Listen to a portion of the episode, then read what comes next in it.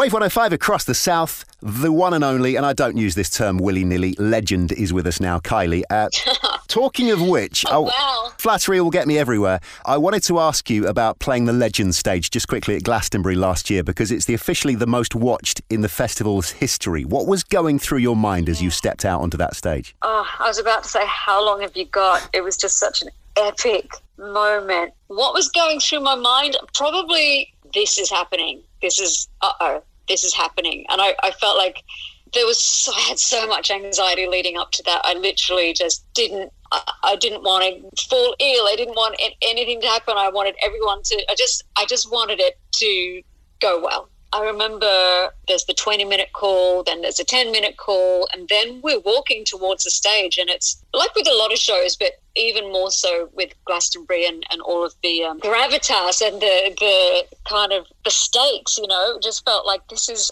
this is really amazing. I hope you can't hear the builders opposite my house um, who have decided to either jackhammer or drill something right now. Walking onto the stage, there was no turning back. You kind of got people around you in the dressing room and last minute changes and, you know, just making sure everything's as, as right as possible before you walk on. But the second that I walk onto the stage, that's it. I'm on on my own really. The music started and I just held on.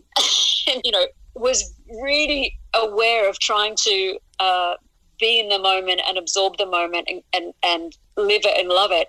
Glastonbury was like this microcosm of, of my history, my moment, you know, the, the, the now, and where it would take me. It was just incredible. That sea of people and that wave of love and, you know, the history we have together. I'd never seen that many people, and I wondered when I would next ever see that many people. Wow. I mean, that is, that's something, you know, you, you've done it. You've, as you say, ticked it off the list. It's done.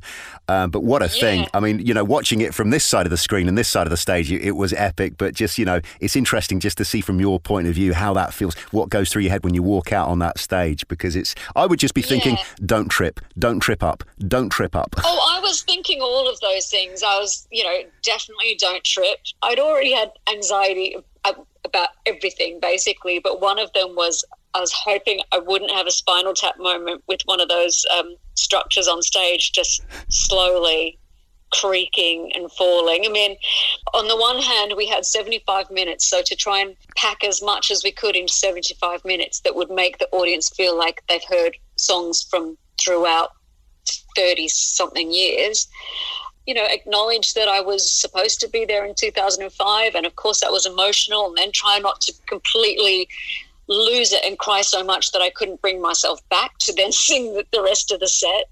Um, yeah, it was crazy.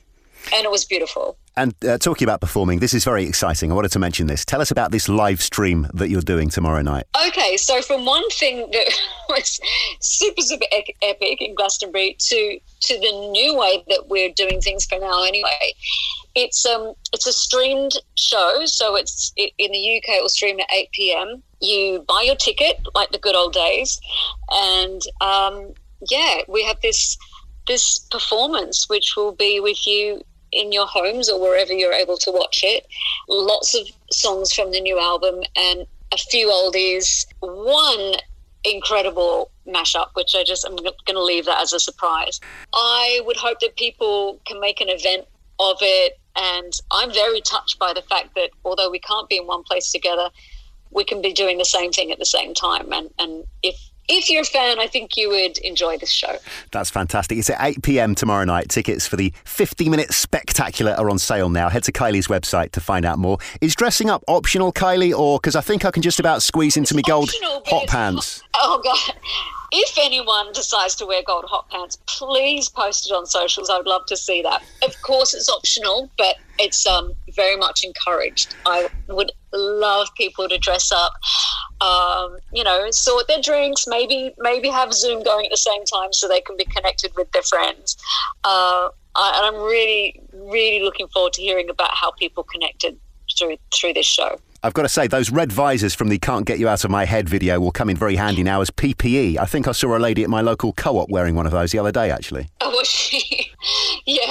Sad but true. Absolutely, Kylie. Listen, I know you've got a dash, and I could we could literally chat for you till the cows come home. But it's been a true, true honour. Thank you so much for your time Oh, well, for chatting to us. Until next time, Tony. Let's chat again. Yeah, let's do it. Let's book in another call. Put it in your diary. Yeah, we'll stick it in. Thank you so much. The new album Disco is out today. And of course, don't forget that live streamed performance tomorrow night. Head to Kylie's website to join it. Glow sticks in hand.